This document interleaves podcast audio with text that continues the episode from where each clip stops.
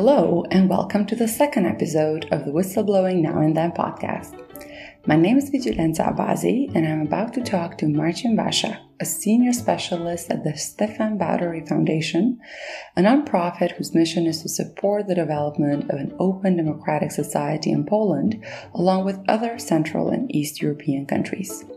In today's podcast, we talk about whistleblowing, the work the foundation does, and the role whistleblowing is playing within Poland, especially during the COVID 19 pandemic what this means for whistleblowing now, and what it might mean in the future.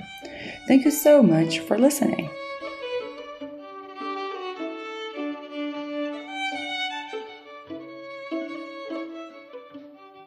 So I have the pleasure uh, here to speak to uh, Marcin, who uh, is based in Poland. Marcin, could you please introduce yourself and your organization? What do you do exactly? Uh, yeah, of course. I'm a sociologist and uh, political scientist uh, who work for Polish Polish NGO Stefan Batory Foundation. This is an independent organization that was established in 1988 in order to support uh, civil society and democracy. All what we do is based on three kinds of action. the first one is about being a donor for smaller pro bono organizations dealing with human rights, including minority rights protection, empowering local democracy and watchdogs. Uh, the second branch, addressed to members of local communities, is, is, aimed to encourage them to, to be active citizens and to teach them how to undertake successful collaboration with local governments. And the last pillar, which is called uh, Idea Forum, works as a think tank by producing analyses, recommendations, holding debates, and uh, doing research dedicated to issues uh, relevant to the state performance, among them those which are connected to rule of law, election, combating corruption, designing good public services. And I personally take care in Idea Forum on projects related transparency of public life and anti-corruption policy.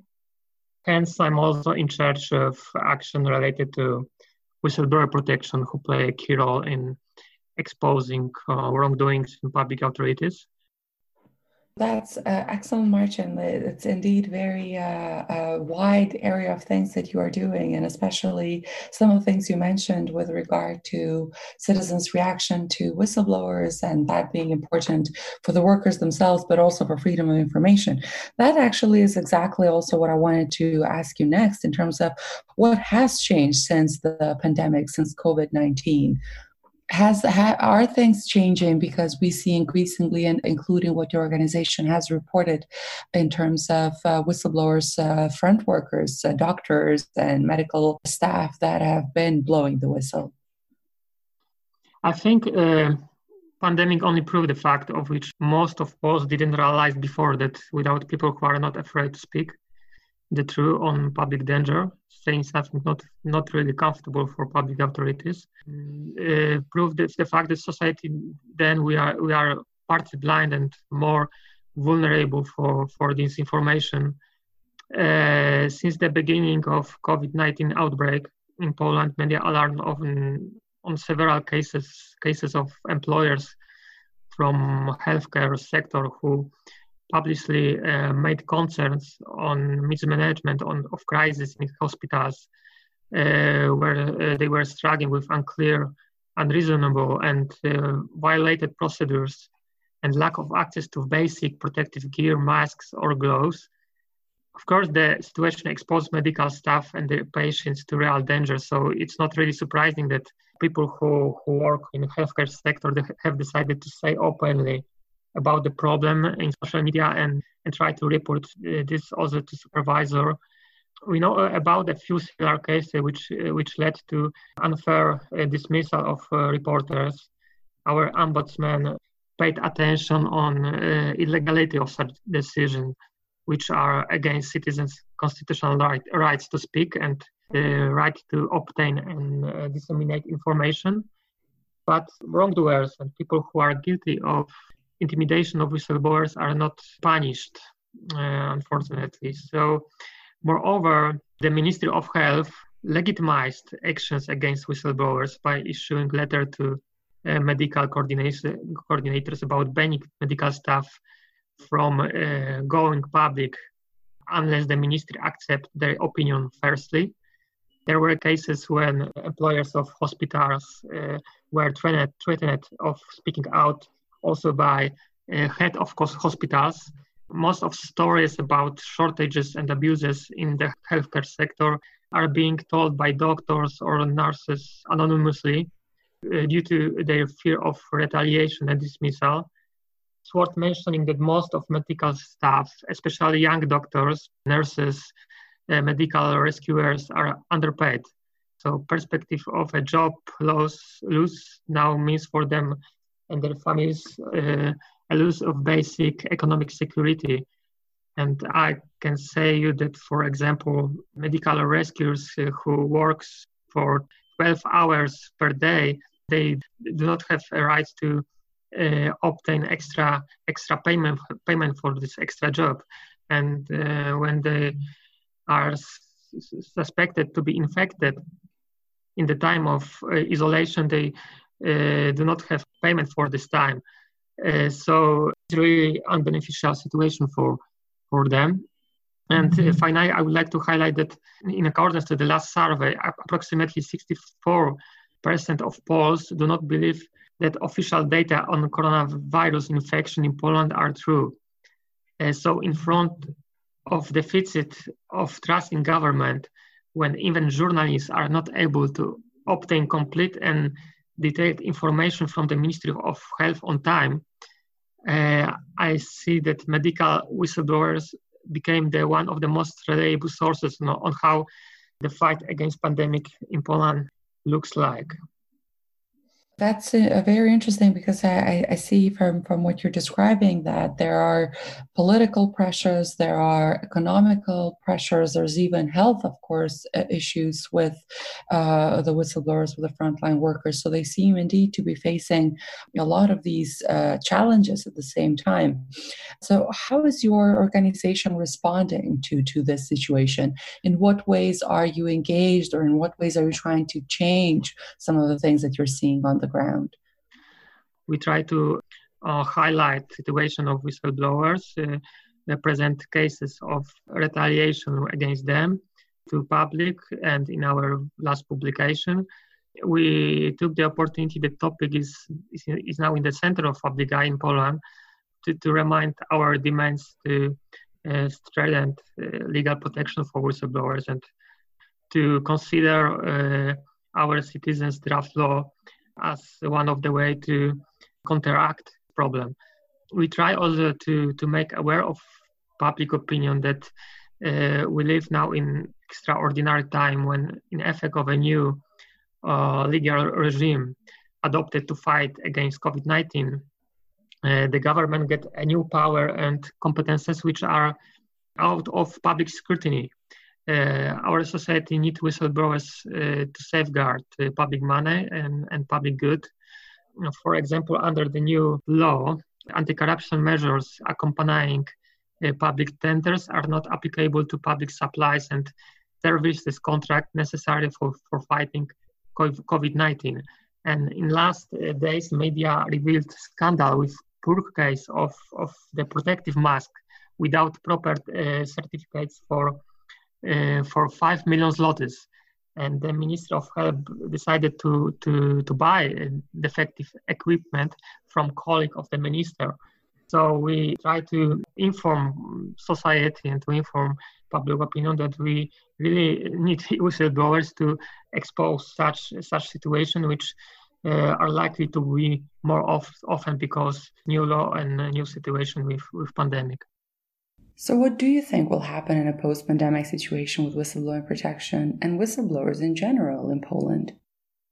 That's a difficult question. Uh, what we observe in Poland now uh, that uh, medical staff one day are called as heroes, but the second day they are attacked by the neighbors who, let's say, do not want to live closely with people who can infect them by, by coronavirus. So I'm afraid that temporary compassion and gratefulness for whistleblowers might might quickly go uh, into past as well.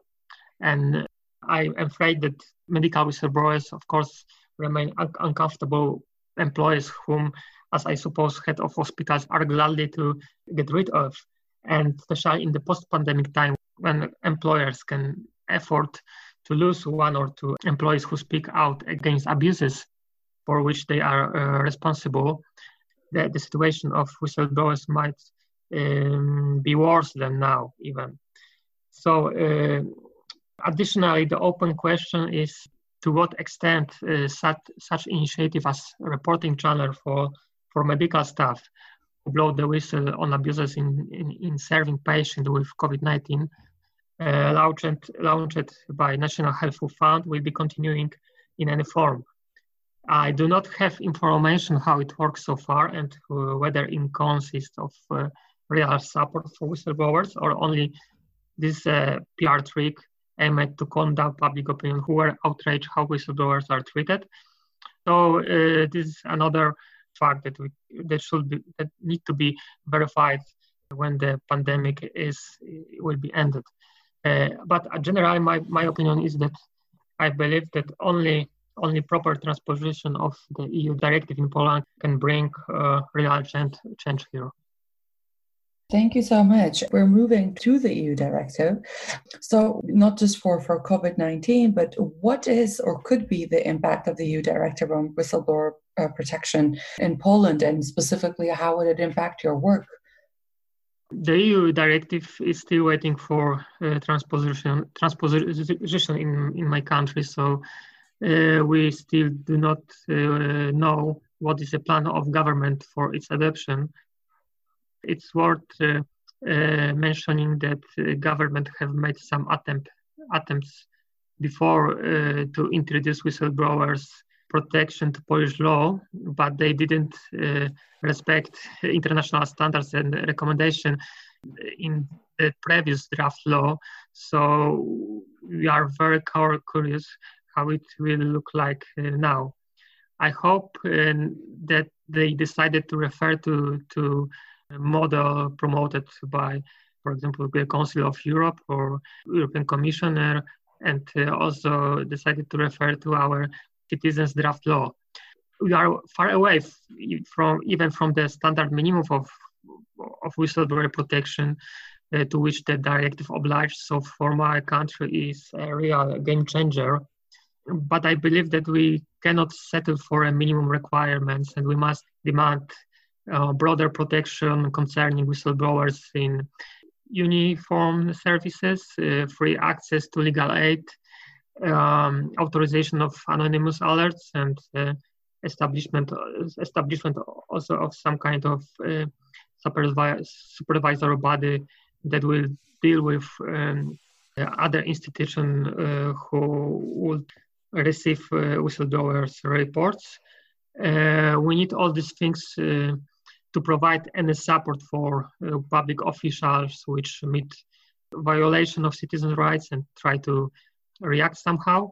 People should have a right to effectively um, report their concerns anonymously, especially in Poland, uh, where bad historical connotations from previous communist age is a reason why whistleblowers are still often perceived as snitches and not acceptable acceptable in workplace. So I believe uh, also that we must provide them also access to legal aid before they decided to decide to, support. So and so on and so on. So th- there are some circumstances which are still uh, waiting to precise by Polish government.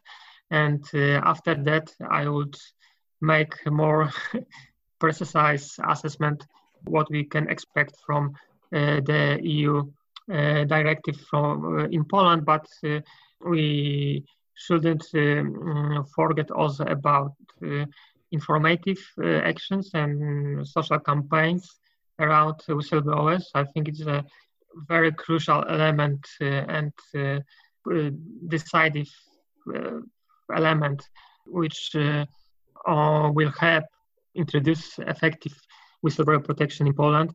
And uh, for, for, for this action should be responsible not only uh, government, but also trade unions and uh, employers uh, organization as well.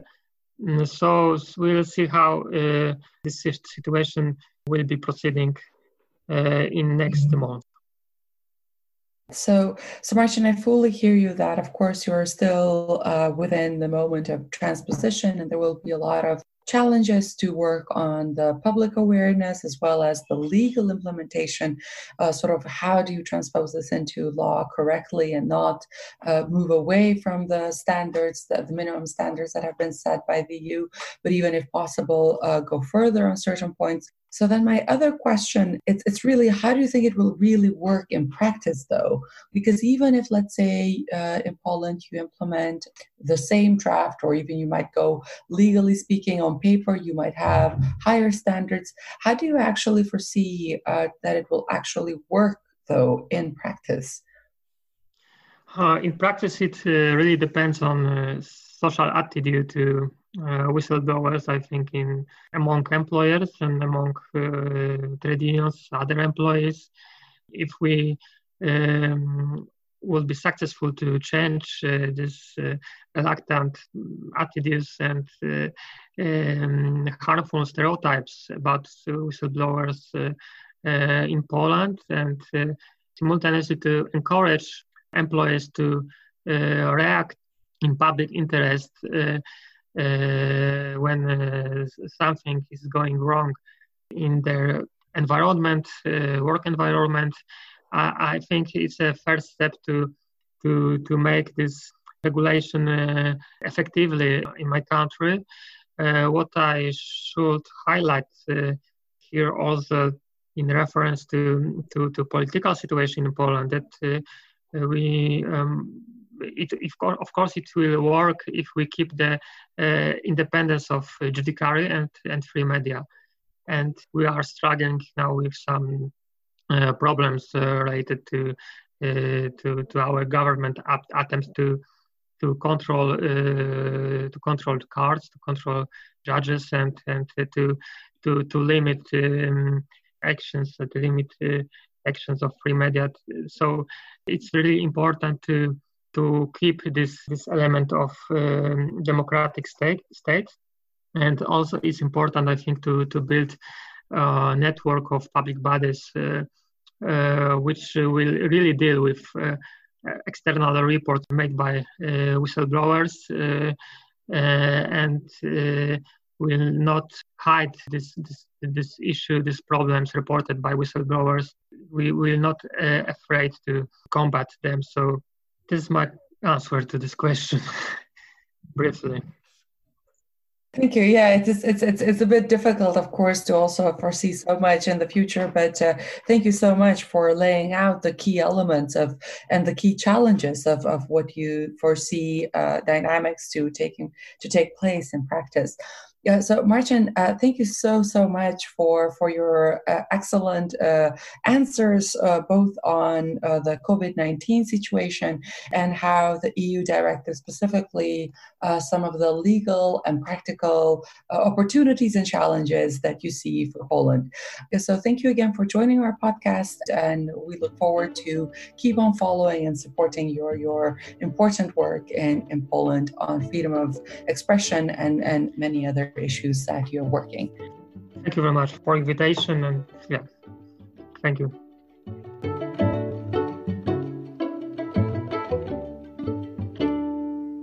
Thank you for listening to the second episode of Whistleblowing Now and Then. This podcast was created by WIN, the Whistleblowing International Network, and co hosted by me, Vigjilenca Abazi, and my co host Anna Myers, the Executive Director of WIN. For more information about WIN and this podcast, please do visit www.whistleblowingnetwork.org. This podcast was produced by Christopher Atkinson, and our theme music is by Roots Quartet, edited by Josh Brown. Please subscribe as we have so much more to talk about and to explore with whistleblowers, the people who work with them all over the world, and the valuable impact whistleblowers can have on society.